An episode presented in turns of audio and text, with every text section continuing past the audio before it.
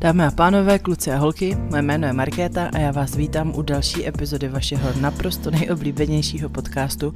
Teď mi někdo dokonce napsal eh, v celé Evropě, tak určitě v celé Evropě, mezi podcasty v češtině a možná i ve slovenštině. Tímto zdravím 5% posluchačů eh, ze Slovenska a budu ráda, když eh, vás bude třeba 6%, protože těch 5% držíme už pěkně dlouhou dobu ale zase je dobrý, že to roste stejně jako ty český posluchači, že si aspoň držíte těch 5%. Takže vás zdravím tímto do všech koutů Slovenska. Je tam mezi vámi spousta zajímavých lidí, se kterými bych ráda nahrávala, tak snad se to jednou podaří a vyrazím, vyrazím pod Tatru, kde se blízká a tam natočíme nějaký blízkací epizody. Tak, já teď právě sedím ve wellnessu, respektive v odpočinkové místnosti, kterou mi půjčili tady v našem eh, dovolenkovém rezortu, jak bych to tak řekla. Takže mám nádherný výhled na Lipno a na Páru a na ptáky, který tady chodí po posekaný louce a zobou žížely, protože prší a žížely vylejzají ven. A je to fakt poetická krása. A tak já taky nemám úplně časový limit, tak se můžu vykecávat, protože jsem nechala eh, manžela i dítě na pokoji, takže ty si tam veselé fandějí atletice nebo něco takového a já se tady kochám. Nesmím usnout, protože musím tu odpočívárnu včas opustit a vrátit, to je zase pravda. Tak, eh, co jsem vám chtěla říct? Chtěla jsem vám říct, že jsem vděčná za všechny reakce na minulou epizodu se Zbyškem. Jsem ráda, že to s váma rezonovalo. Je úžasný, že pro někoho to byla epizoda naprosto skvělá. Ve spoustě věcí se eh, třeba se Zbyškem eh, muži identifikovali, v něčem se ženy, je to zaujalo a chytili se za nos třeba. Mnoho z vás mi napsalo napsalo, že se určitě chce zúčastnit další šimrací akce a, a, a jednotlivci, jeden nebo dva, mi taky napsali, že to byla nuda. Tak e, je skvělý, že to prostě je takhle pestrý, ty emoce, že každý má svůj názor a že na každý epizodě někdo najde si to svoje a někdo to prostě nenajde. To je úplně v pořádku a já vám za to moc děkuju a nemusíte se bát mi napsat i ty negativní, ale samozřejmě, jestli vás to bude pudit psát jenom ty negativní, tak si to nechte. Jo? Chce to vyvážený. a, a teď vám pošlu do uší epizodu, která už um, nějaký ten pátek je k dispozici předplatitelům. Tímto se teda stěhuje z bonusové části do uh, části zdarma. A je to epizoda z Lily, kterou kdo z vás má Instagram, tak doporučuji si Lily najít. Eh, Princess Lily Pop. Je to takový růžový profil, protože jejím tématem je DDLG, eh, Daddy Dom Little Girl. Ale nenechte se zmást, že bych si povídala s nějakou holčičkou s dudlíkem a s culíčkama, tak to určitě není. A tahle ta epizoda, když vyšla pro předplatitele, tak eh, opět vyvolala úplně super emoce, reakce. A dokonce několik z lidí vyhodnotilo jako nejlepší epizodu vůbec, takže já jsem za to moc ráda. A jsem opravdu šťastná, že nastala chvíle, kdy vám ji můžu pustit. A koho z vás teda natchne, tak vám připomínám, že k téhle epizodě vznikla epizoda druhá a to už je týden uh, venku pro předplatitele. A je to vlastně nejdivočejší nej, a nej, no, nejodvážnější epizoda zatím ever. A dostala jsem na ní úplně mega spoustu reakcí s tím, že se nedá poslouchat v práci, už vůbec ne v open, v open spaceu, že když budete u toho nakupovat, tak to taky nespůsobí úplně, úplně dobrý věci, obzvláště pokud vám přestanou fungovat sluchátka a začne se to ozývat na celý obchod. Prostě tahle ta epizoda by měla mít hodně varování, takže tímhle to jenom tak jako říkám nahlas vám a je to relevantně jenom pro ty z vás, kdo se přehoupnete do, eh, do bonusových částí a poslechnete si i tu druhou. Eh, tahle ta je, je boží, vznikala u nás doma a vznikala po jarním alternu, takže už je už má páne, bože kolik, tři měsíce, čtyři možná uh, zpátky vznikla takovýhle archiv šuplíkovej, protože prostě nebyly podmínky pro to, aby vyšla dřív. Takže konečně ta chvíle nastává. Já teď mám úplně neobyčejný stav, eh, kde mám natočeno dost epizod, takže vy se můžete těšit, no a to vám řeknu na konci, teď to nebudu úplně protahovat, i když takhle tady sedím s váma, mohla bych si loknout vína z kelímku, tady samozřejmě se nesmí se sklem, že jo, takže to mám pěkně v papírovém kelímku a já ani jsem neřekla nápoj. A A ještě bych se s váma povídala takový monolog. Někoho z vás to baví, někdo z vás bude trpět, tak to přeskočte. A ještě mi dejte, nevím, třeba dvě minuty, tak to typněte. Ale uh, já jsem totiž byla před pár dny v Českých Budějovicích a tam jsem prožila neuvěřitelnou věc. Asi se mi to stalo fakt jako úplně poprvé, že to bylo takhle z ostra. Šla jsem si koupit Picador. Jo, zajímá mě, kdo z vás ví, co je Picador. A ti, co jsou z Českých Budějovic, tak samozřejmě jsou diskvalifikováni z téhle soutěže. A slečna na koupališti eh, tak jako vlastně zpomalila ty pohyby a kouká na mě a říká, ne, se, nezlobte se, můžu se vás zeptat. A no, co pak on, víte, po hlase mi hrozně připomínáte, neděláte náhodou podcast. Říkám, jo, jo, dělám, to jsem já. No, tak, tak to bylo teda pro mě neuvěřitelný, že jako rozhovorem o Picadoru s dcerou a o, o, o Nanuku jsme došli k tomu, že šimrám, tak, tak ještě jednou děkuju za to, že mě slečna poznala, identifikovala a že měla odvahu se zeptat a mávám. A a byl to pro mě taky hodně silný zážitek, protože bych to vůbec nečekala.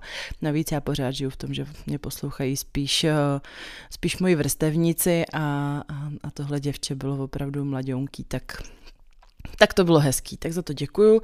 A kdyby se to stalo někomu dalšímu z vás, tak, tak můžete to jako určitě nějak zkusit na mě mrknout, jestli je to tak, ale tak určitě mě poznáte, když už teď už mě můžete poznávat i, i vzhledově, já jsem v poslední době se moc nehlídala a bylo na Instagramu několik, několik mých fotek a videí, takže určitě netrpíte nedostatkem. Takže to jsem chtěla moc poděkovat, jinak se se Šimráním teď děje jako dost věcí, já se snažím to posouvat vpřed, jak jste zaznamenali, tak ty trička, merch obecně, ladím nějaké možnosti a podoby, tak to by určitě mohlo být v období podzimu, řekněme, že Vánoce jsou úplně jasný a, a budeme vymýšlet. Děkuji za maily, přišly mi opravdu krásné maily od lidí, eh, kterým šimrání změnilo život, což mě vždycky úplně dovede vyrazit dech. V jeden přišel krásný mail na tu epizodu z Lily, na tu bonusovou, tam jako to byla výtka, tak to jsem se musela smát. Um, ale vlastně jo, tak uh, pán mi psal, že bude polichocen, když ho zmíním, tak zmíním, že, že se to nedá poslouchat v kleci. Jo, když budete mít pak ptáka v kleci, tak tu bonusovou epizodu nedoporučujeme, hodně to bolí. A to, a to je tak asi všechno. Vykecala jsem se řádně, už tady menu tu sedm a půl minuty melu do prázdna, takže přátelé, kamarádi, poslední prázdninový týden před náma, Lily archivní epizoda z Lily před vámi. Užijte si poslech na maximum s otevřenou myslí, najděte se Lily na Instagramu, Princess Lily myslím, že s tečkou mezi tím a slyšíme se ještě na konci.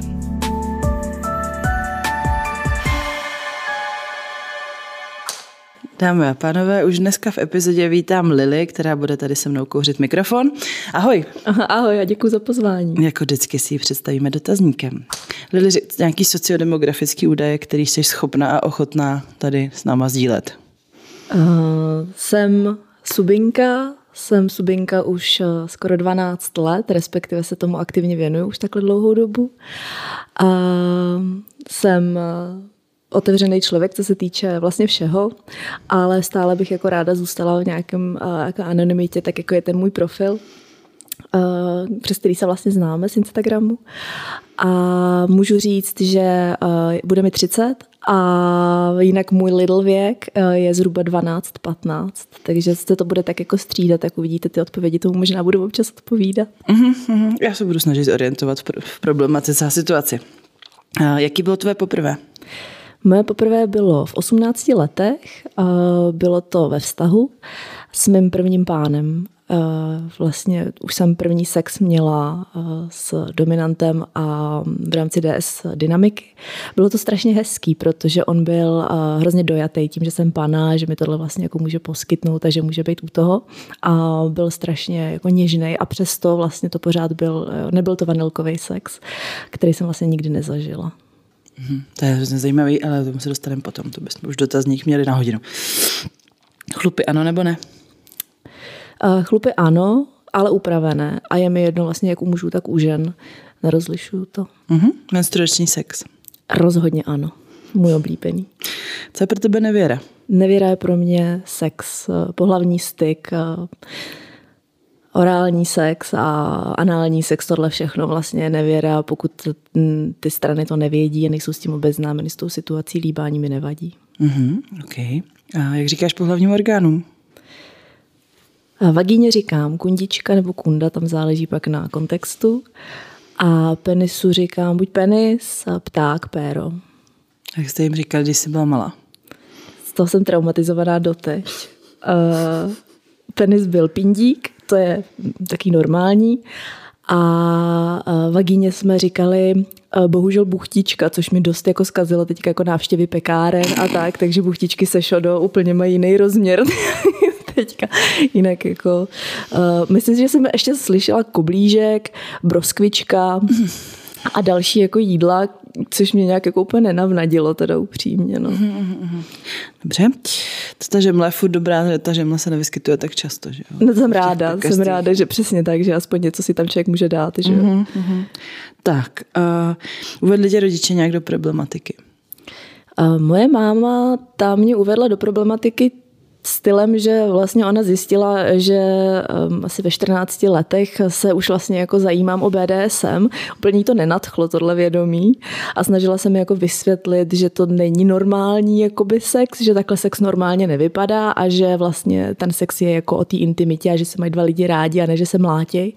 Takže úplně jako ona minula celou tu pointu toho BDSM, že to nebyla schopná jako rozeznat a nebyla schopná pochopit, že vlastně tyhle věci se nevylučují.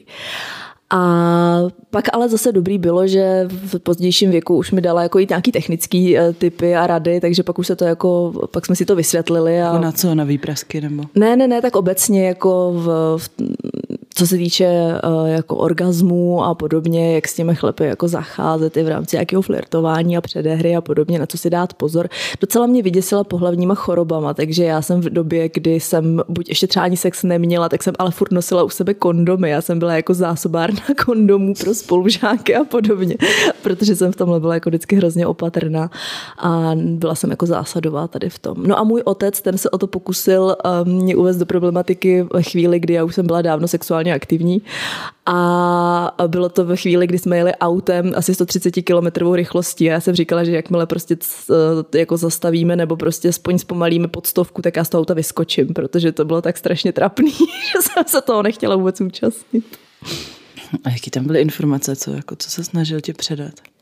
No, že jako ten chlap na mě má být jako hodnej a že mám být právě opatrná, co se týče jako pohlavních chorob a že aby to bylo s člověkem, který ho mám jako ráda a tak jako snažil se jako naznačit um, abychom si jako vycházeli navzájem vstříc. Jako ono to bylo vlastně rostomilý, jo, teď zpětně, ale v tu chvíli, když je ti prostě 19 a sedíš tam s otcem a bavit se prostě s ním o tom nechceš a on jako má pocit, že musí splnit tu svoji roli toho rodiče, tak eh, nechceš prostě tam být. No. Dobře, jsem zvědavá, jak se toho zhostíme my. A, největší věkový rozdíl se sexuálním partnerem, jaký jsi měla? 22 let. Mm-hmm. Mně bylo 18 nebo 19 a jemu bylo přes 40. No. A to byl ten první? ne, ne, ne, to byl druhý, třetí, nevím. Uh-huh. Potom to bylo tak jako vlastně ze začátku. Když jsem um, docházela do jedné pražské mučírny, tak tam jsme jako zažívali jak, jako dobrodružství, tak tam jsem vlastně uh, s jedním taky dominantem uh-huh. jsme si zablbli. Uh-huh. Dobře. A máš nějaký sexuální sen naplněnou touhu, nebo je někdo, koho bys chtěla?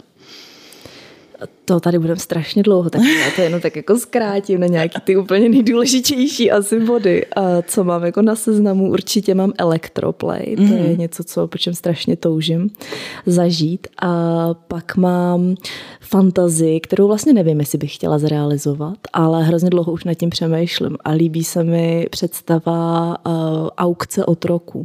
Mm-hmm. A ta představa toho, že jsem někdy jako vystavená, vydražená, prodána a pak někomu, kdo si se mnou vlastně může dělat, co chce, tak eh, to je jako velmi, velmi hezký. Neumím si představit, jak by to pak jako v reálu probíhalo, mm-hmm. jak by to jako, jak to udělá koncenzuálně a tak, aby jako to bylo jako legální, ale ta představa je jako fantastická, no, tak nevím, jestli se to někdy povede, třeba kdyby pískla nebo někdy jako Přesně mě to napadlo, plánovali že? nějaký event jako v rámci tady toho, tak myslím si, že bych se asi jako dost zvažovala účast, no, že by to se mi asi líbilo. Hmm, to je a, no a pak ještě mám jako, um, mám jako asi doktory, že tam jsem si tak jako říkala, že bych určitě ještě asi něco, něco vymyslela, nějakou prohlídku a podobně. Mně se líbí tyhle, jako tahle fantazie nějakého výcvikového centra pro subinky a podobně, no, tak to se jako, ale říkám, netuším, jestli se mi to povede někdy zrealizovat. Uh-huh, uh-huh. No a poslední tam části otázky, jestli je někdo, koho chceš, nějakého idola. No idolů mám strašně moc. Teďka zrovna jako uh, mám ještě na mysli jednu kamarádku, kterou bych tak jako hrozně ráda fikla a tímto jí teda zdravím a stále na ní myslím a jenom čekám, až bude příležitost. jsem měla mít na pozoru. Um, další otázka je sex ve více lidech. Ano, za mě určitě ano. Zažila jsi? Zažila jsem, měla jsem trojku a zatím jako ta trojka pro mě byla taková, že jsem si říkala, že to je jako vlastně zatím akorát jako počet, protože už si pak neumím představit, aby to jako logisticky dávalo nějak A byly smysl. tam dvě ženy nebo dva muži? A byli jsme dvě ženy. Jo. Takže jsem si říkala, že jako úplně si neumím představit, ale to už by, to by nebyla moje starost, ale že tam asi musí pak být někdo, kdo to trochu jako celý jako organizuje a řídí. A chtěla bych zažít, uh, chtěla bych zažít nějakou scénku, třeba i se třemi muži jako najednou. Mm-hmm. To si umím představit. Dobře. A jaká je tvoje oblíbená kategorie porna? Já už vlastně od puberty koukám na King.com. To je moje nejoblíbenější stránka tady v tom, takže já jsem sledovala vždycky BDSM a posledních pár let eh, moje oblíbená kategorie je ještě fuckface. To mám jako taky oblíbený, no, to mě jako baví. A to znamená to, co to, co to jako jo, znamená? Jo, to znamená, že vlastně uh, ústa jsou použito stejně jako vagína v podstatě. Mm-hmm, dobře. A na co bys řekla ne? Máš nějaký tabu? Mám určitě hranice, uh, klasicky jako fekál, potom vlastně všechny praktiky do krve a Mm, vanilkový sex, no, tak tomu se taky vyhýbám. Jako to je něco, co i kdyby mě tím chtěl někdo trestat, tak to prostě nejde, protože to bych nepřežila. To by, to by mi vadilo. No, a z těch soft limitů tam potom mám, už to jsou takové věci, které spíš mám jenom jako za určitých okolností nebo s určitými lidmi, tak to mám pis, plivání, facky, ale říkám, to záleží pak jako zase s kým. Uh-huh, uh-huh, uh-huh. Jaký eh, nejdivočejší místo nebo nejzajímavější zážitek máš?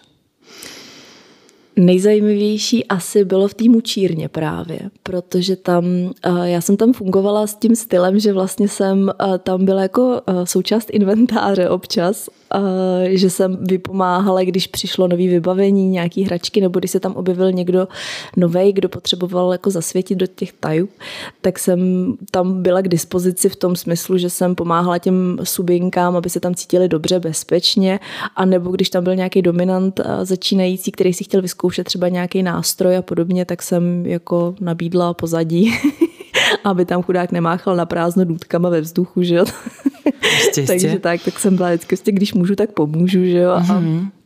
Tak tam jsme měli zajímavou scénku, kdy právě přišlo nový vybavení, já jsem vlastně moc nevěděla jaký. A tak eh, jsem, mi bylo řečeno, abych si lehla vlastně na zem, na břicho a byla, měla jsem zavázaný oči a cítila jsem jenom, že jsem měla eh, jako připoutána pasem a přes eh, kotníky a přes zápěstí. A všechno to bylo jako fajn, a já jsem byla už jako samozřejmě nadržená, zábavný. A pak najednou jsem slyšela zvuk motoru a byla jsem zvednuta do vzduchu, což když máš zavázaný oči a ztratíš vlastně najednou tu pevnou půdu pod nohama, která tě tak jako drží, tak tě to úplně dostane jinam jako hlavou.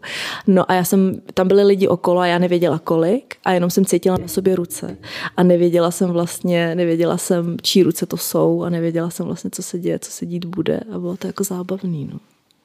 A co se dělo?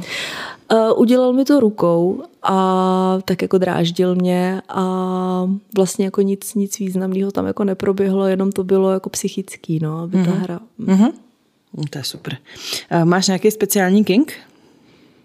Mám king, uh, jak se říká, na doktory, to mám určitě, ale teda jako ne asi na skutečný doktory, spíš na tu hru na lékaře. Mm-hmm. Pak mám strašný king na chirurgický rukavice.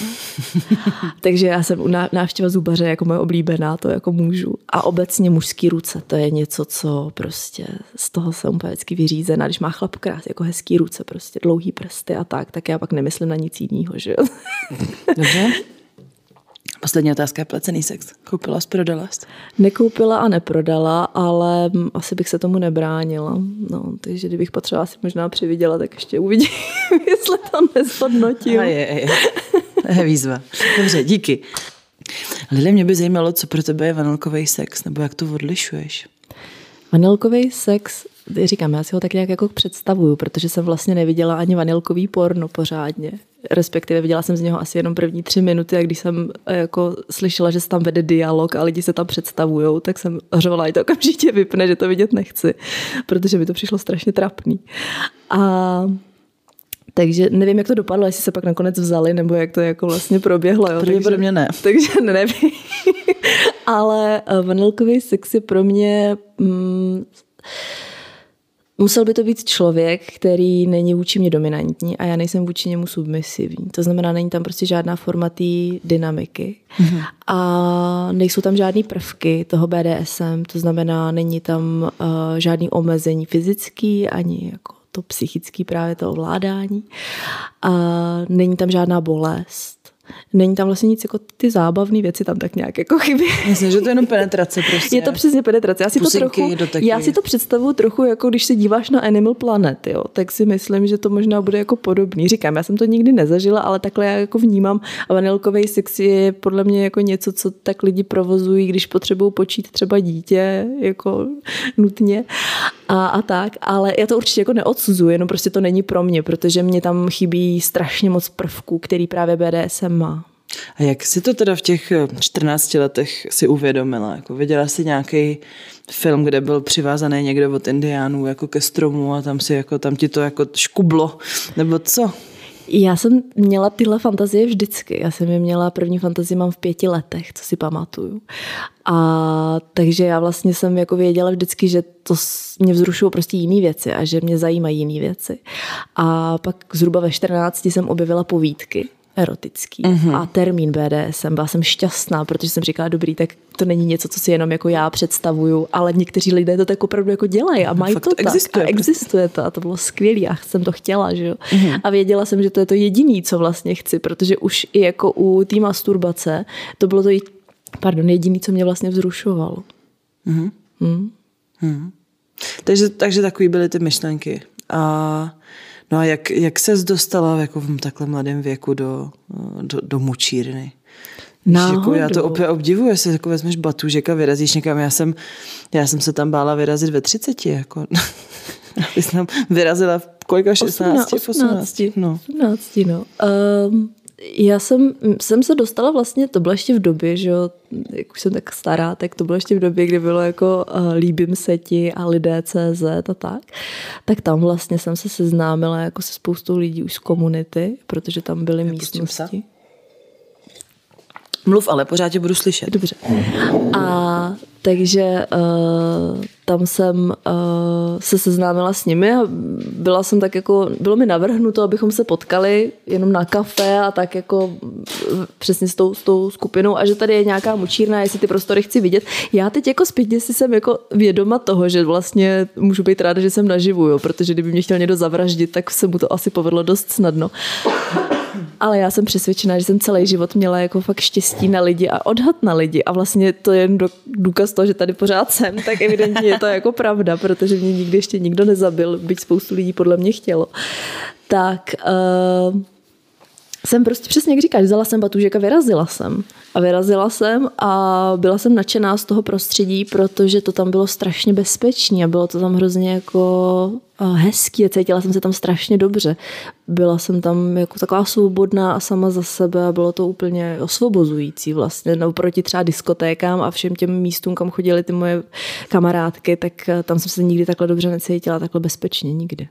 Mm-hmm. No, že se tam rozkoukávala, chodila tam pravidelně každý týden mm-hmm. a po nějakém jako době si se tam pustila do nějaký teda interakce. Tak, tak, no. Že jsme tam vlastně, nejdřív to bylo jako kecací, jenom jsme se tam scházeli na, na drink a tak jako popovídat. A já jsem tam navnímávala, jak vlastně ty vztahy vypadají a jak to funguje v reálu, protože samozřejmě z těch povídek a z těch videí člověk má nějakou jako zkreslenou představu, která je velmi, velmi vzdálená té realitě. A pak, když tam člověk sedí s těmi lidmi, kteří jako se tomu věnují 20 let a mají ty DS vztahy a 24-7 a tak, tak je to najednou jako zajímavý ten střed s tou realitou, když jako ti někdo řekne, ty to takhle úplně není a vlastně je to normálnější, než si, než si člověk představuje. Mm-hmm. Mm-hmm. No a zamilovala se tam do někoho, nebo, nebo jako to spíš tě někdo zaujal těma praktikama, který dělá? Jak, jak tohle to funguje pro tebe? tam, tam šlo jako o tu zábavu, tam to bylo o těch praktikách, tam to bylo o tom, že mě ti lidé samozřejmě imponovali, imponovali mi tou myslí. A, ale zamilování bych to asi nenazvala, to určitě ne. Tam to bylo tak jako, já jsem to brala jako nějakou formu i mentoringu, protože ti lidé byli jako starší než já, zkušenější než já, jsem se od nich dozvěděla spoustu věcí, spoustu věcí jsem se naučila ale že by to byla láska, to rozhodně ne, ani jako z naší. Jako my jsme se respektovali, oni respektovali mě, já je, ale tím to tak jako končilo. Bylo to přátelský vlastně. Uh-huh, uh-huh. No a pak jsi teda nacházela i vztahy, které měly tyhle ty aspekty v sobě. Mm-hmm, ano, že jsem vlastně hledala vždycky dominantní partnery, protože mi to imponuje a protože vlastně já nemůžu být s někým, kdo není dominantní, protože by nám, oběma by nám hráblo z toho. A kde jsi je hledala? Mm, já mám takovou jako vlastnost, že já je jako přitahuju, nebo mm, my se najdem. My se najdem i jako v davu, v davu lidí, protože na mě je něco, kamarád říká, že mám jako úsměv na facku. A že je to, že je to něco, já to taky jako podle toho poznám, že když ty chlapy tak jako uh, štvu a vytáčím a oni mají ten tík v oku a naběhlou žílu na čele a je vidět, že by mě prostě nejradši popadli a onuli mě někde přes koleno, tak já vím, že to je přesně ono, že že s tím si budu rozumět. A tak na sebe jako reagujem vlastně, no, že oni přesně poznají okamžitě, kdo já jsem a já poznám, kdo jsou oni. A to i v úplně jako vanilkovém prostředí. Pojďme vyprávět nějaký příběh, který se opravdu stal, jak se s někým takhle poznala. No. To. Já jsem třeba na, na firmním večírku tam tančila s jedním kolegou a ten mě jako při tom tanci chytil za vlasy.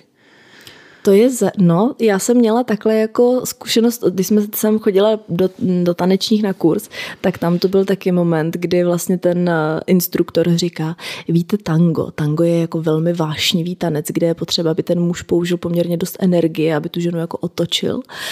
A tam on říká, nejlépe to funguje ve chvíli, kdy je ten muž na tu ženu malinko naštvaný. A já jsem tam byla se svým uh, jako partnerem a ten na mě jenom koukal zase přesně ten tik v oku, naběhlou žílu na čele, že jo, a on říkal, tak tohle ti půjde. Říkal, jo, to je přesně pro mě. Ale uh, kde jsem se takhle seznámila, já vím, že přesně kolegové v práci úplně běžně, tam jsme se pak vždycky k tomu dostali, po práci jsme si šli sednout na pivo a oni mi jako říkali, jak na ně jako působím. A přitom já jsem to dělala jako podvědomě, ne s nějakým účelem, nebo že bych uh-huh. chtěla na ně takhle působit.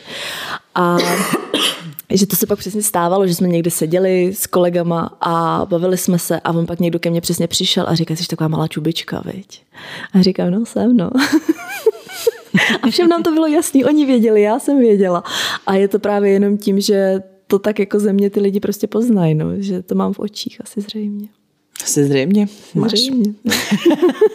máš to ve svých modrých očích, ne? To není to tamství, že jsou modrý. Ne, ne, ne, není. Chceš mě, jako máš chutně prznit, když mě vidí. No tak jako vzpomínám si na Alterno, nevím, jestli o tom chceš mluvit. A ne, já myslím, že tam jako se dělo spoustu věcí a myslím, že spoustu lidí to i vidělo. Ale... Tak nemusíš říkat konkrétně, ale zase pojďme, ty jsi byla poprvé mm-hmm, Alternu. Poprvé, tak no. pojď říct, jaký jsou tvoje zážitky. Tohle bude naprosto nestrukturovaný rozhovor o zdi ke zdi. Alterno bylo fantastický, já ho můžu vřele doporučit. Ale asi eh, bych doporučila, aby si tam buď člověk eh, už předem sehnal nějakého partnera, se kterým tam půjde, a nebo tam vyrazil s partou lidí, protože si myslím, že to je určitě lepší, že jako kdybych tam šla úplně sama, jako bezprizorně, tak si myslím, že tam sedím někde prostě s knížkou v rohu, že jo? A myslím si, že asi bych jako, jako úplný autista tam, jako, asi bych šla ve 12 domů, no. Ale uh, díky tomu, že jsem tam byla s vámi, tak uh, jsem si to jako nesmírně užila, protože jste se mě tam jako ujeli, jak jste mě adoptovali hezky. A Alterno bylo skvělý, Alterno bylo skvělý tou celou atmosférou, tím prostorem, tím vybavením tam, uh, tou odvázaností těch lidí, tím vystoupením, který tam vlastně probíhalo a to, že se ti lidé nebojí to tam vyjadřovat. Já jsem byla absolutně nadšená hlavně z toho, jak to bylo pestrý. Věkově, tvarově, eh, složením, vším, že tam nebyl žádný body shaming, že tam každý vyrazil tak, jak vypadá v té svojí real prostě podobě a v odvážných outfitech. Mm-hmm. A všichni na to vlastně koukali jako povzbudivě a já jsem se tam cítila strašně příjemně díky tomu. Já jsem se hrozně bála, že se budu stydět. Mm-hmm. A nakonec jsem se styděla významně méně, než jsem jako myslela. Mm, no. Já jsem viděla, že by se vůbec styděla.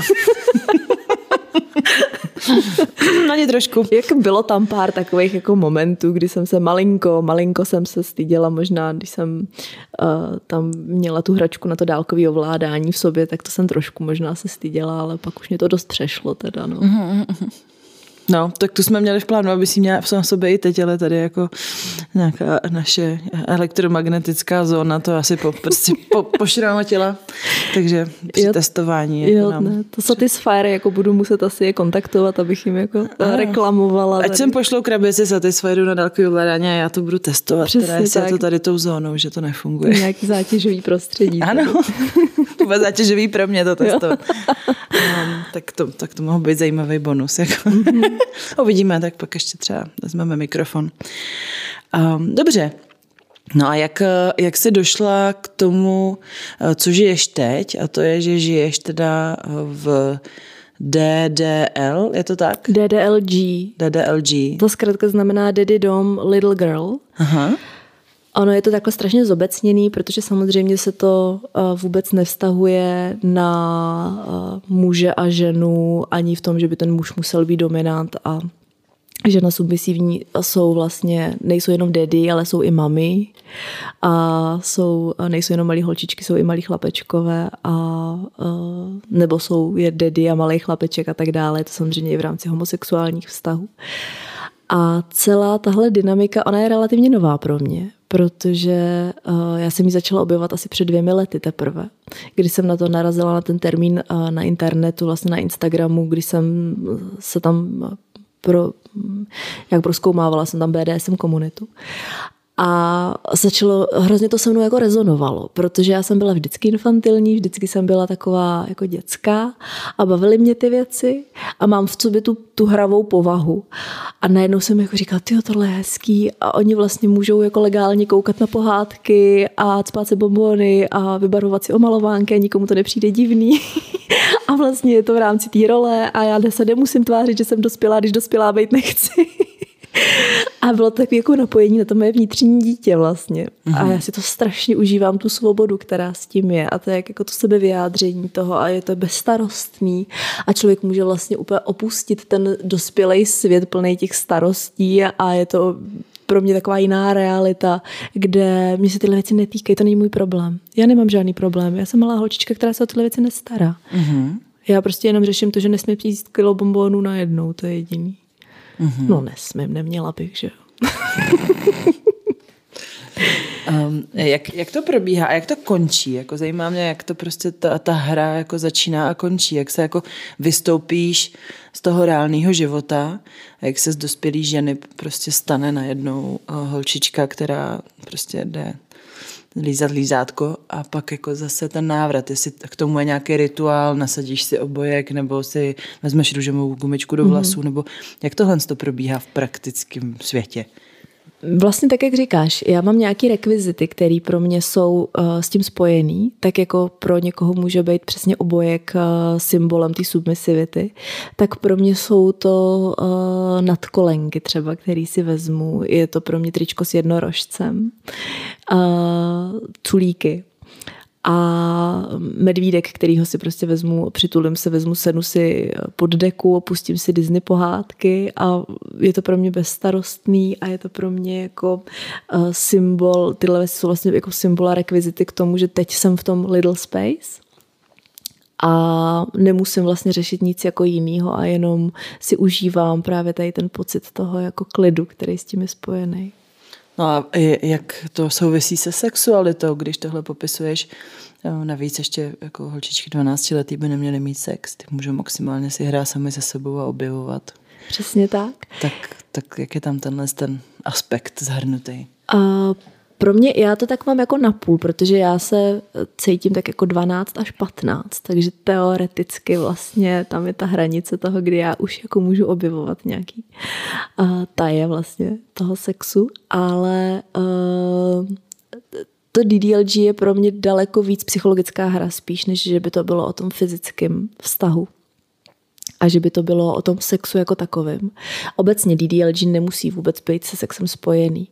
Spousta lidí vlastně to má jenom v rámci té hry, jenom v rámci jako té dynamiky a toho vztahu, ale ten sex jejich pak je úplně buď klasický, vanilkový, anebo je vlastně v rámci BDSM, ale eh, nemají to spojený.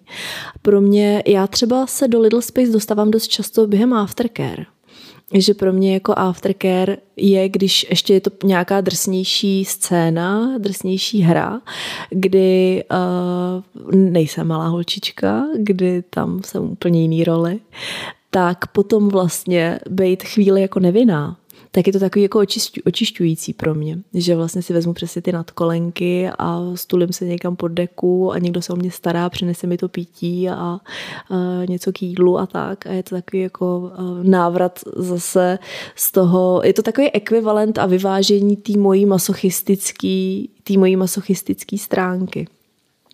Mm-hmm. To, to dává smysl, to chápu, i když mi připadá nepraktický běžet pro podkolenky potom. tak pro ně běhá většinou někdo jiný, že? Jo, jo, jo. Já jenom bezvládně ležím. Jasně. No a jaký uh, jsou teda takovýhle ty tvoje zážitky drsnější? Já tím, že nejsem masochistka, tak já jako jenom koulím očima a moc jako nechápu, nestíhám. Tak uh, zkus, zkus mi to vysvětlit, abych těma očima, který to prostě milujou. Jako já už vědomě si do toho posouvám, že lidé chtějí trpět, že jim to dělá radost, mm-hmm. ale zkus nám to prodat, jako co na tom tak skvělýho? Ono, uh, ta bolest je vlastně eh, prvek, který eh, je hrozně osvobozující, protože v momentě, kdy ty cítíš bolest, tak nejsi schopná myslet na nic jiného. Já myslím, že každý, kdo zažil bolest zubů, hlavy a podobně, tak ví, že ty myšlenky nejsou, nejsi schopná pracovat, nejsi schopná dělat nic, jenom vnímat tu bolest. A ono to vlastně takhle funguje i pak u toho sexu, že eh, člověk vypne hlavu a nemůžeš přemýšlet nad tím, že vlastně bys měla ještě zapnout pračku, co musíš koupit všechno a co budeš vařit, ale jsi jenom teď, ty a tady a vnímáš jenom svoje tělo a vnímáš to, co se ti děje. A pokud jsi masochistka, tak to máš ještě jako propojený v tom, že vlastně ta bolest ti reálně způsobuje eh, potěšení, že tě vzrušuje. To znamená, mě když někdo vohne přes koleno a nařeže mi, tak já budu mokrá. Tam je to prostě automatický propojení toho těla, jak se ti začnou vyplavovat eh, endorfiny a adrenalin a všechno tak vlastně člověk se tomu neubrání. A ono to je dost podobné tomu, když eh, lidé mají třeba například rádi eh, pálivá jídla. Ten mozek si zvykne na to, že vlastně ve chvíli, kdy ty zažíváš bolest, tak tělo se začne obrňovat proti tím, že začne vyplavovat adrenalin a endorfiny. A mozek si řekne, ty to je bomba, to je docela příjemný, jako všechny tyhle ty látky, co, co je toho jako příčinou? Mm, pálivý jako čili, no tak jo, tak si ho příště dám znova, abych zase zažil tady tenhle ten jako uh, koktejl těch hormonů. A takhle to vlastně podobně funguje i u toho, u toho masochismu, že to tělo si navykne na to, že ta bolest je nějakým způsobem spojená s tou rozkoší a o to víc to potom vlastně jako prožíváš, o to víc to pak jako potřebuješ. Nebo aspoň takhle jako to mám já. Uh-huh, co byl nějaký nejšílenější zážitek, teda když pomineme ten, eh, co si popisovala, že tě přivázali a otočili? V rámci bolesti? No, uh, úplně, to jsme vlastně u toho čile asi zůstanem, protože uh, to jsem zažila jako nej, nej asi uh, jako zábavnější zážitek, tak to bylo s tabaskem, nebo já teda vlastně nevím, jestli to bylo přímo tabasko, nebo nějaká jiná čile omáčka, ale můžu říct, že tam má jako velmi zajímavé účinky na sliznici teda. A já jsem myslela, že to byl lubrikant, co na mě jako napatlal, ale ukázalo se, že ne. A uh, trochu nevýhoda tady toho je, že vlastně v momentě, kdy se to dostane do kontaktu se sliznicí, tak to nemůžeš zastavit. Takže žádná stopka, tam nic takového není. Tam prostě, uh, s tím, že tohle teda bylo jako po domluvě, my jsme se o tom bavili, že jsem říkala, že bych to chtěla vyzkoušet. To nebylo, že by z ničeho nic prostě to na mě vytáhl. Ale ten účinek mě překvapil a ta bolest a ta, ta intenzita toho prožitku, protože to nemůžeš zastavit a nic na to nepomůže, že i když to umyješ, naopak studená voda to ještě zhoršuje. Tak, tak... rozpouští se to v tucích a v alkoholu. Mm-hmm, no, takže, takže možná kdyby se jako mlíkem, mlíkem nebo olejem nějakým pomazala, tak by se jo. to trošku rozpustilo. Jo, tak nebo, to... nebo si sednou do vodky. No. Do vodky.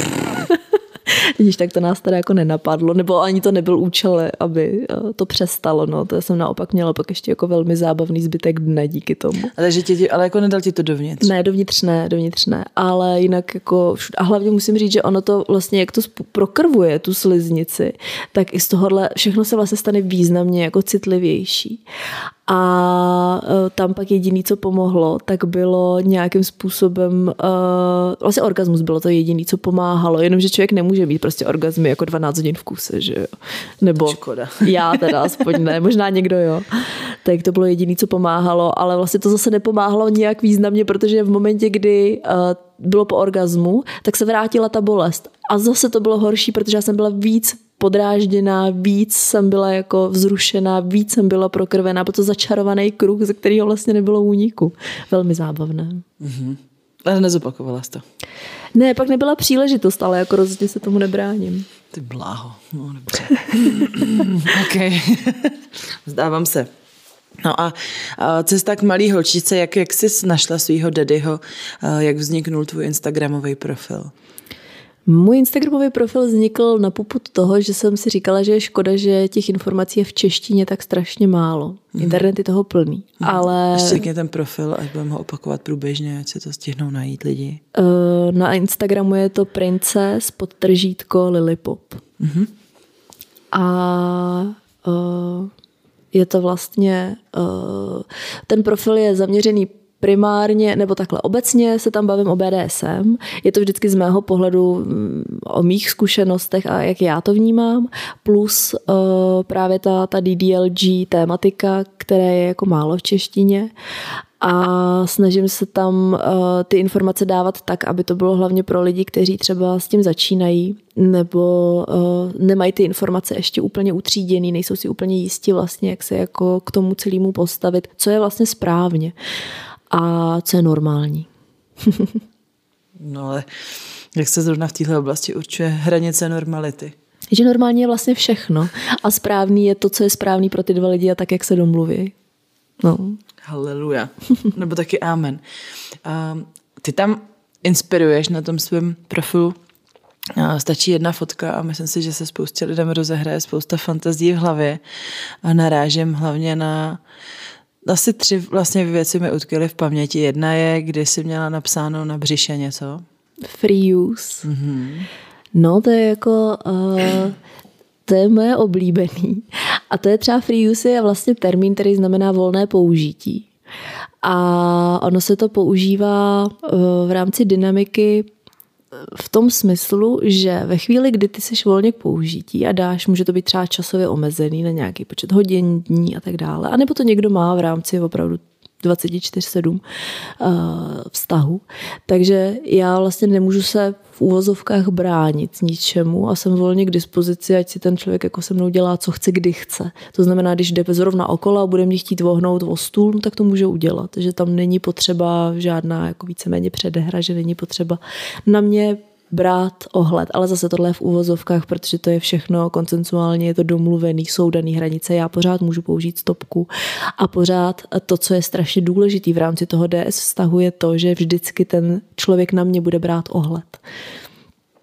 Ale je to jinak jako, že jsem vlastně volně k dispozici a ta fantazie, která k tomu byla, takže jsem si říkala, že by bylo jako zajímavé být volně k dispozici právě na nějakém eventu, kde by si se mnou mohli lidé hrát tak, jak by zrovna jako chtěli a šli okolo.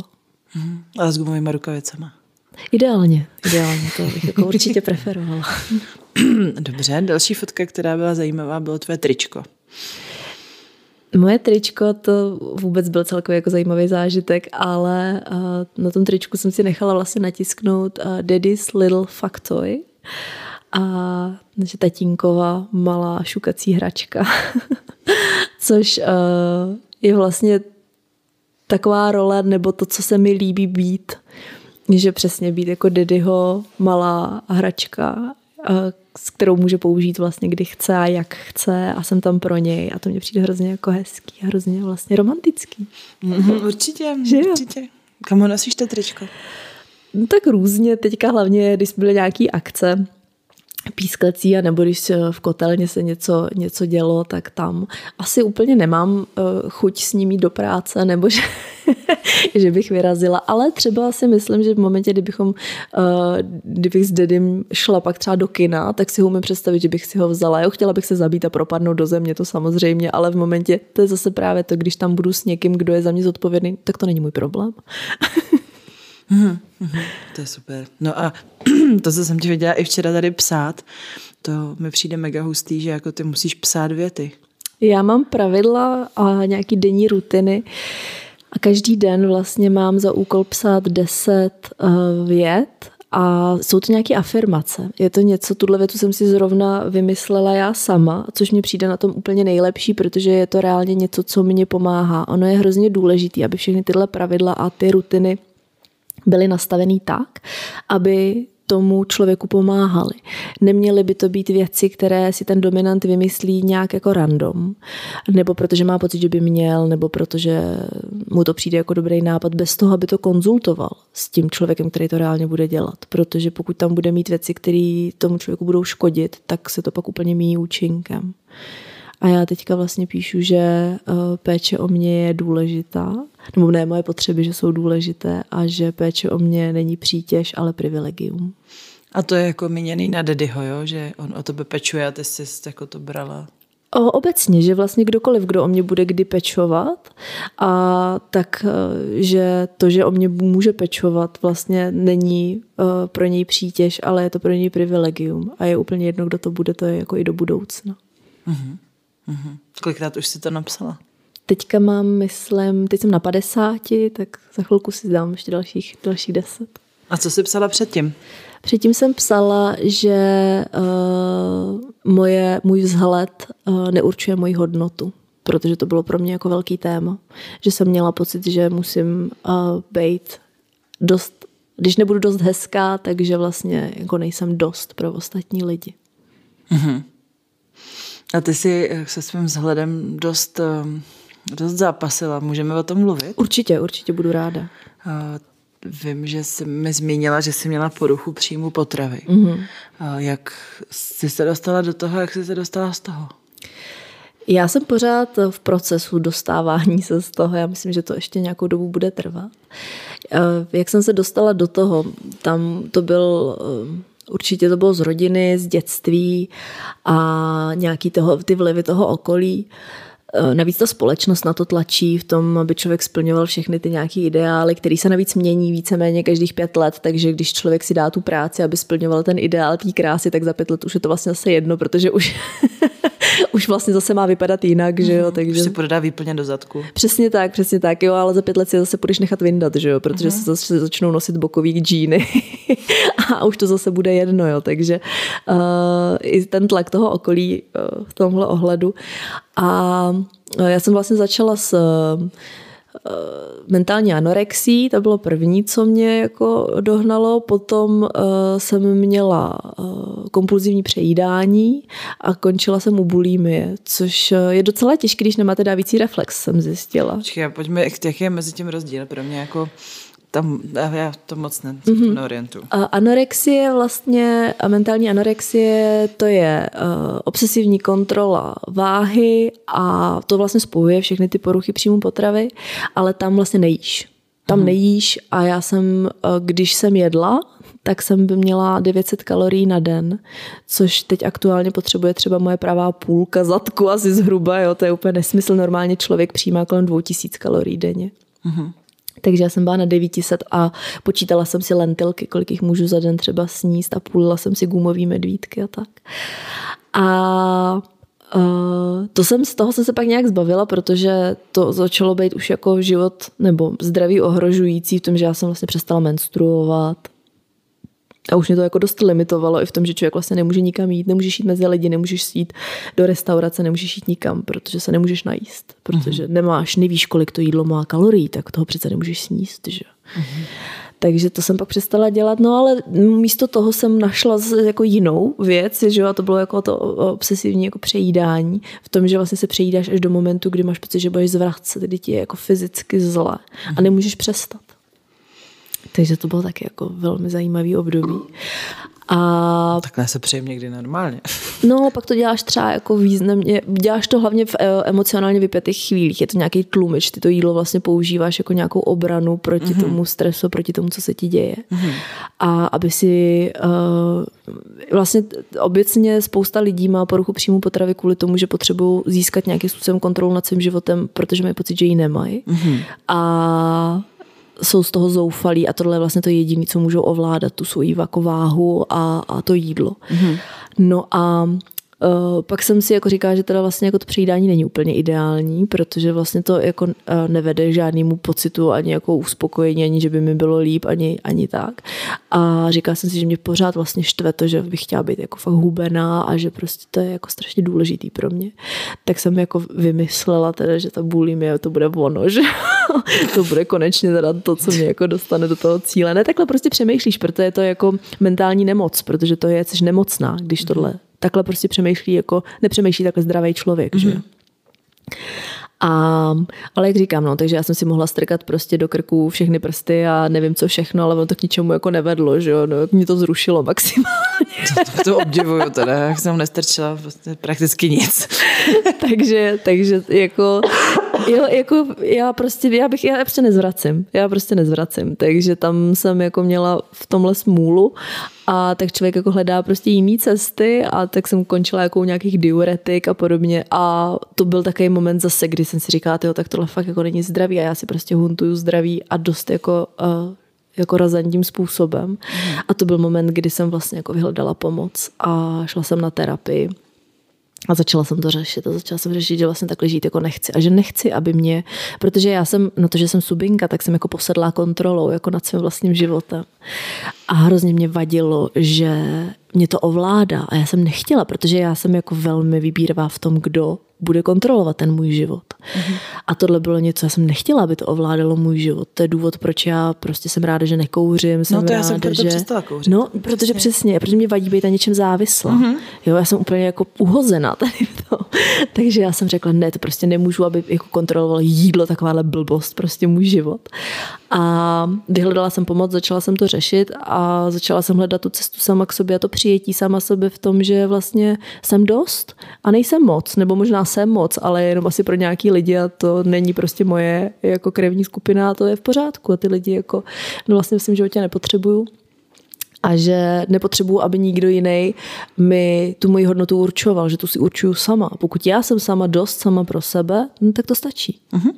Krásný. Uh-huh. Je to tak, je to tak. No takže teď jako už k jídlu myslíš přistupuješ zdravě nebo pořád se nad tím nějak zamýšlíš a jako naskakují ti tam nějaký jako počty kalorií nebo nebo mm, něco? Kalorie neřeším, spíš se snažím myslet na to, abych jedla nějak jako vyváženě, abych prostě jako nejedla krávoviny, aby to pro to tělo mělo nějaký význam vůbec to jídlo, že jo? Mm-hmm. aby mhm. člověk jako nebyl na suchém rohlíku. Prostě Krásný kalorie. Den. No, no, no. A aby nutriční nějaký vitamíny a tak. Ale ono zase hodně pomáhá to, že já mám vlastně ty pravidla a že mám v tom pravidlu, v těch pravidlech napsáno, že musím mít uh, třikrát denně plnohodnotné jídlo, to je docela důležitý, jo? že jako dort není prej oběd, mi bylo řečeno. Mm-hmm. To je vlastně moje oblíbená aktivita, kdy já hledám pak skulinky v těch pravidlech, kdy uh, se snažím vymyslet, jak vlastně zlobit v rámci těch pravidel. To je ta moje spratkovská část, protože si myslím, že zlobit člověk musí umět, aby toho pána nedostal do blázince, protože to není cílem. A tak vždycky hledám, jak to vlastně jako udělat. Že když dostanu nějaký jako pokyn a pravidla, tak já ho pak jako splním buď úplně doslovně, což třeba není úplně tak jako myšlený, že jo, já nevím, nějaký příklad, jako když mi člověk třeba řekne, abych nakrájela chleba, že jo, tak já ho pak nakrájím prostě úplně celý do mrtě. A... Takže to si byla z pratek, jo, včera? No, tak jako nevědomě, že jo, já už to dělám prostě automaticky. No tak pojď, musíme to dovysvětlit. Včera jsme tady měli jako grilování a já jsem hledala dobrovolníka, kdo by nakrájel chleba a dala jsem teda nůž a bochník do tvých rukou. Ani ve snu by mě nenapadlo, že tě napadne nakrájet celý ten bochník prostě na, na krajíčky chleba, ani ne na ty velké, ale ještě půlky, takže Teď mám samozřejmě pytel plný na krajního chleba, protože se samozřejmě nesnědl. Samozřejmě, že to okorává mnohem rychlejc, ale jako ty jsi udivená, že já jsem udivená. Já prostě, když něco udělám, tak to dělám pořádně, jako víš co, prostě jo, jo, 110%. Učím, učím se prostě, že musím specifikovat jasně zadání, no, aby jako nedošlo těch, k nějakým... Jo, jo, u subíku je to určitě jako lepší, jo, být opravdu hodně konkrétní.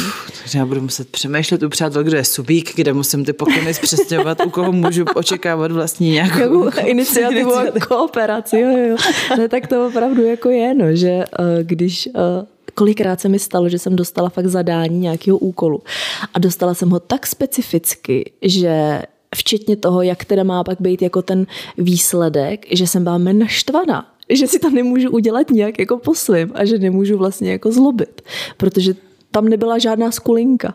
No, můžeš mi dát nějaký příklad toho, jaký třeba dostaneš jako úkol nebo zadání? Tady v tomhle případě to byl úkol, že mám vlastně fotit asi v 14 denní uh, nějaký lhůtě nebo době každý den nějakou fotografii a bylo jasně specifikovaný, jak na té fotce mám vypadat, že mám mít uh, nějaký oblečení, nějak mít nalíčena, uh, co mám dělat před, po a tak dále a tak dále. A bylo to tak, to, a ještě tam potom na konci to bylo jako schrnutý a bylo tam napsané, to znamená, že po 14 dnech já budu mít u sebe 14 fotografií, kde, tu, tu, tu, tu, a ty tam byly jako ty podmínky. A já jsem tam seděla, říkám, hm, No jo, tak já to fakt budu muset udělat.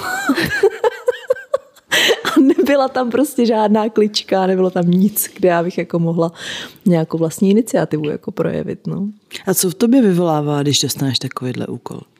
Jaká je ta emoce? Těším se, těším se, já jsem úplně nadšená, protože pro mě je to forma toho, že já vlastně můžu nějak posloužit tomu pánovi pro mě to je vlastně ten úkol, znamená, že já to dělám pro něj. Mm-hmm. A to mi přináší strašnou radost a uspokojení, protože vím, že on potom bude jako rád a že prostě bude mít radost z těch fotek a že to je něco, co dělám pro něj a to je úplně nejvíc. Mm-hmm. To je zajímavý. I když je, to, i když je to pruda a máš organizačně jako třeba to složitý, mm-hmm. to realizovat, tak mm-hmm. to tě nezastaví. Ne, vůbec ne. Naopak, jako já jsem pak vynalézavá v tom, jak ty věci jako dělat a jak je plnit, že když jsou to pro úkoly, kdy jsem, já nevím, dostala za úkol, že si to musím udělat a teď jsem prostě řešila kde a byla jsem někde prostě uprostřed Prahy, že jo, nebo v práci a podobně, tak člověk se normálně omlouvá jako z jednání a, a prostě to jdeš nějak jako vyřešit, no, tu situaci. Já se snažím, to mám tak jako v těch pravidlech a vždycky to jsou ty pravidla, které mám teďka, tak jsou pravidla, které víceméně platily obecně vždycky a to je plnit úkoly uh, bezodkladně a jako co nejlépe to jde. Takže já jsem vždycky byla jako, jako poslušná v tom, že jsem teda šla a jako splnila jsem to tak, jak jsem nejlíp jako mohla, na těch 110%. No. V tomhle tom je, jako to, je, to je velký téma. Já, když jsem třeba dávala nějaký úkoly, tak uh, jsem samozřejmě chtěla, aby nebyly snadný. Mm-hmm. Jako takový, jako vyfoť se mi teď. Jako, mm-hmm. To je nic, mm-hmm. že jo? To chce prostě to trošku jako zá, zazákeřnit. Uh, samozřejmě Myslím na to, aby to bylo proveditelné, pakliže nechci, mm-hmm. aby to vyloženě bylo neproveditelné. Mm-hmm. A, a, ale najít tu rovnováhu, aby to bylo ještě, jako není nic horšího, než když jsem dostala, jako omlouvám se paní, ale to nejde, protože něco, něco, mm-hmm. něco. Jo. A to se mi stávalo. Možná, že prostě to nebylo správné nastavení mm-hmm. s tím člověkem, že neměl jako v sobě tu touhu jo, jako plnit moje zadání, mm-hmm. ale vždycky o tom přemýšlím, jako kde je ta hranice. Co, myslím si, že to je velký jako stres a velký úkol pro ty dominantní osoby vymýšlet ty úkoly tak, aby to bylo jako v rámci těch hranic. Mm-hmm. Jo. A zároveň jsem vždycky měla nastavený to, že jako před veškerýma těma hrádkama jsou tři věci, které mají přednost a které to nesmí ohrozit mm-hmm. a to je zdraví, rodina a práce. Mm-hmm. Jo, tak mi připadá, že je to jako bezokladně si to jít udělat a omluvit se z jednání. Možná už by mohlo být maličko. To bylo ale na mě, to bylo jako moje rozhodnutí. To hmm. nebylo, že by jsem musela, ale protože jsem věděla, že můžu, že to jednání nebylo například nic důležitého, nebo to bylo něco, co uh, šlo to nějak udělat, nebo to byl třeba Zoom meeting, že hmm. jo, kdy vlastně oni mě neviděli. Tak člověk pak jako pod stolem, co dělá, tak nikdo neví. Hmm. Že? Mhm. Ale uh, to je jako vždycky moje rozhodnutí. Já jsem ten, kdo má tu situaci vlastně pod kontrolou tady v tom. A je to na mě, jak já se zhostím vlastně plnění toho úkolu. A já jsem ten, kdo jako určuje vlastně ty hranice toho všeho. Mm-hmm. Ale souhlasím s tím, že to musí být strašně náročný pro, tu, pro toho dominanta. A já to strašně obdivuji. Já mám neskutečný respekt eh, k tomu, k té dominantní roli, protože si nedokážu ani představit, kolik práce, energie, času a vůbec jako myšlenek to stojí. Jo, já jsem, já furt jako říkám, že subinky to mají prostě strašně jednoduchý, že, že my vlastně jenom jako ležíme a nic neděláme. Že? Vlastně plníte úkoly. Přesně tak, jako pro nás je to úplně jako o ničem, že jako my jenom držíme, to je prostě pohoda, takže... Jasně. takže to, ale ne opravdu pro mě jako ta, ta energie, kterou do toho ten dominant vnáší, za mě si to zaslouží obrovský jako obdiv. A že přesně, že přemýšlí nad všema těma aspektama, aby to neohrozilo moji bezpečnost, aby to pro mě nebylo nějakým způsobem jako diskomfortní víc, než je potřeba a aby uh, to k něčemu vlastně bylo, že jo? tak mm-hmm. je to hrozně důležitý. Mm-hmm. Ale na druhou stranu pořád tady máme stopku, pořád je tady něco, co vždycky tu hru jako zastaví a, a to je strašně důležité, aby ten subík věděl, že může tu stopku říct bez strachu, protože stopka je prostě jenom tak dobrá, jako naše schopnost ji použít. Mm-hmm. Super. My jsme udělali anketu na Instagramu obě dvě, mm-hmm. co by tak lidi zajímalo, tak nesmíme opomenout jejich touhy a potřeby. Mm-hmm. Začneme zlehka. Jsi lehtivá na chodidlech? Jsem. Já taky. A ptá se na to a profil, který se jmenuje Lechtání. Aha. pro dospělé, tak nevím, Jasně. co to asi bude.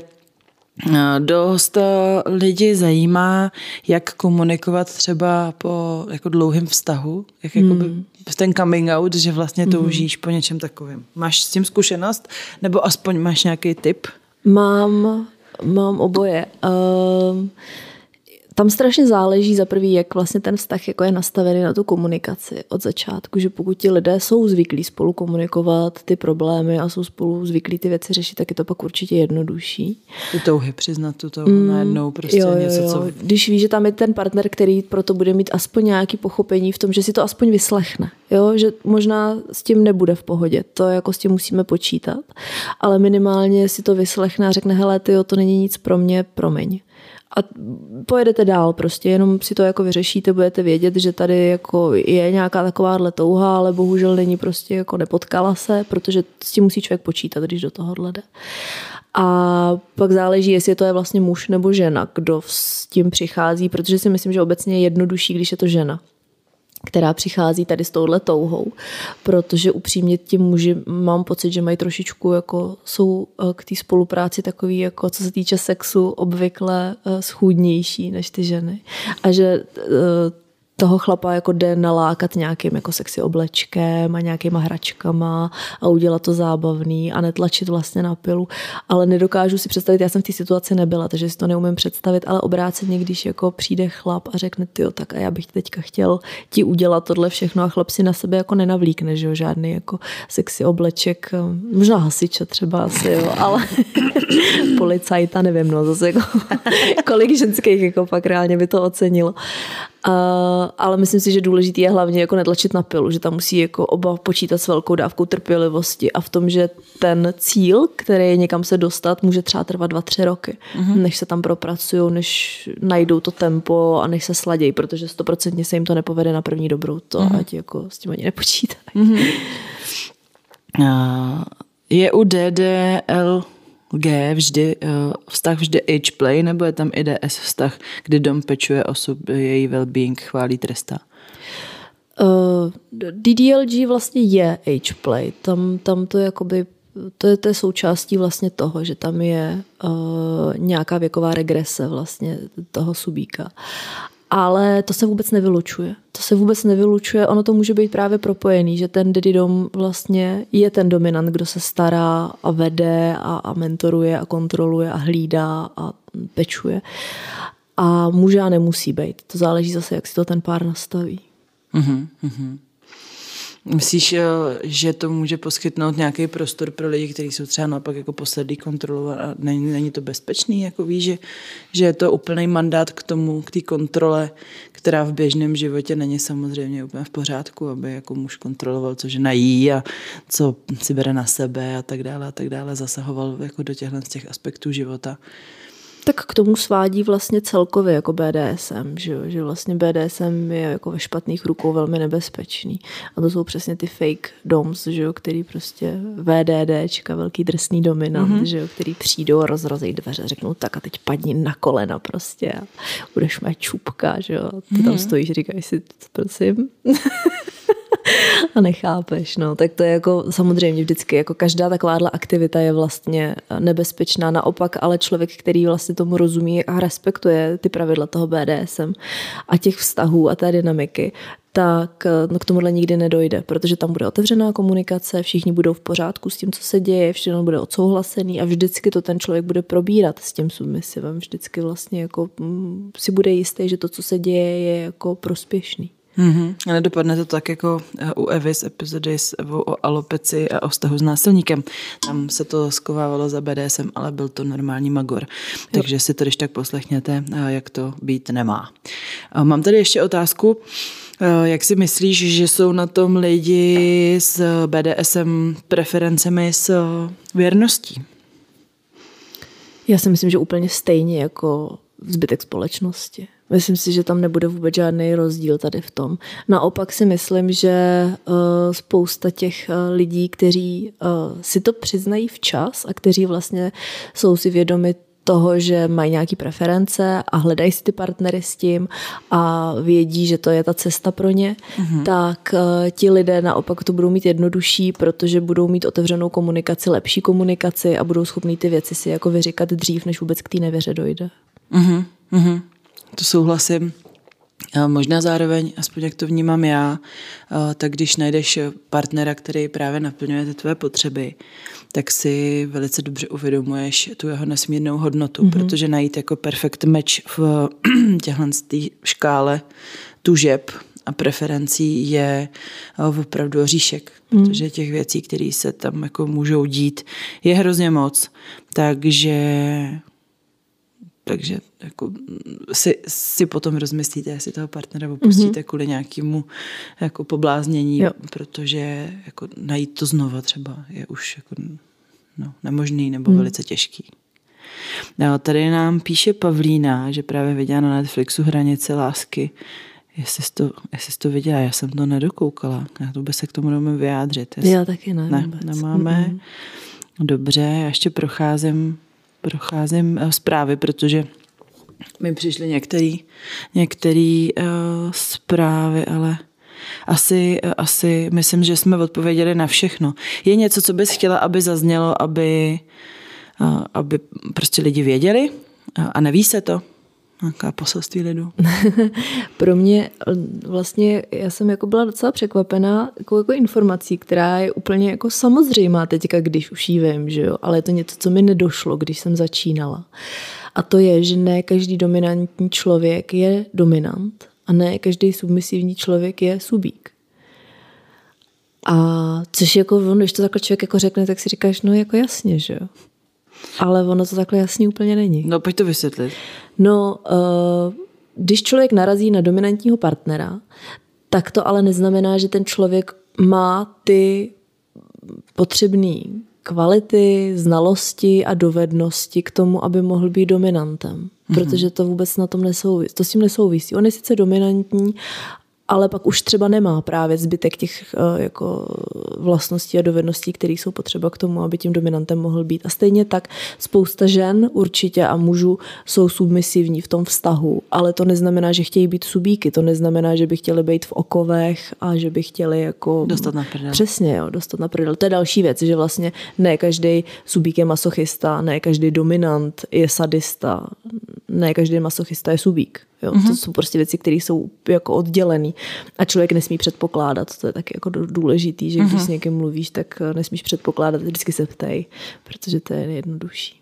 Mm-hmm, mm-hmm, to určitě jo. Těch eh, aspektů tady zrovna v téhle dynamice je strašně moc a, a může to být někdo, kdo snese prostě strašnou bolest, mm. ale nesmíš mu šahnout na krk. Přesně, a, přesně. A, a je to důležitý tohle zohledňovat. Super Lily.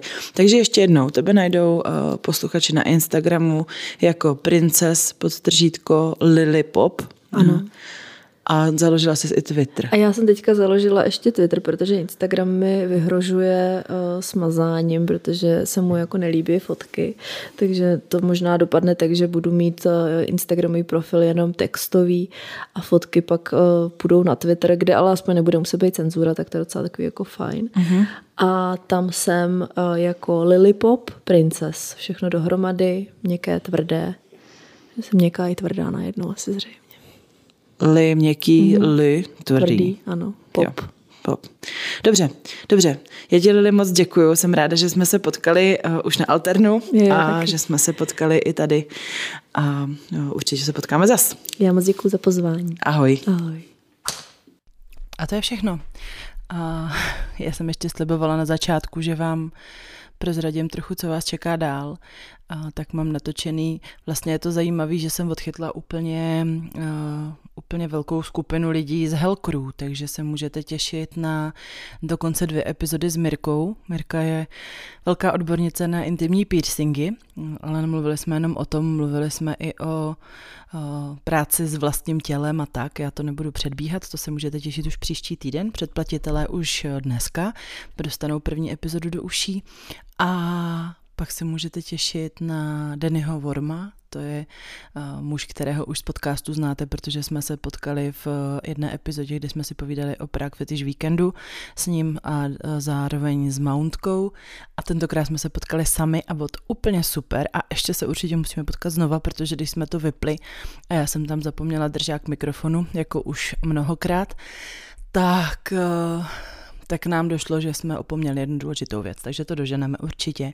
Takže s Denem jsme si povídali o mužích, penisech eh, taky, já nedám pokoj s tím, ale protože Den je gay, tak eh, zase na to má trošku jiný pohled, protože nejenom, že penis vlastní, ale taky ty penisy trochu obhospodařuje.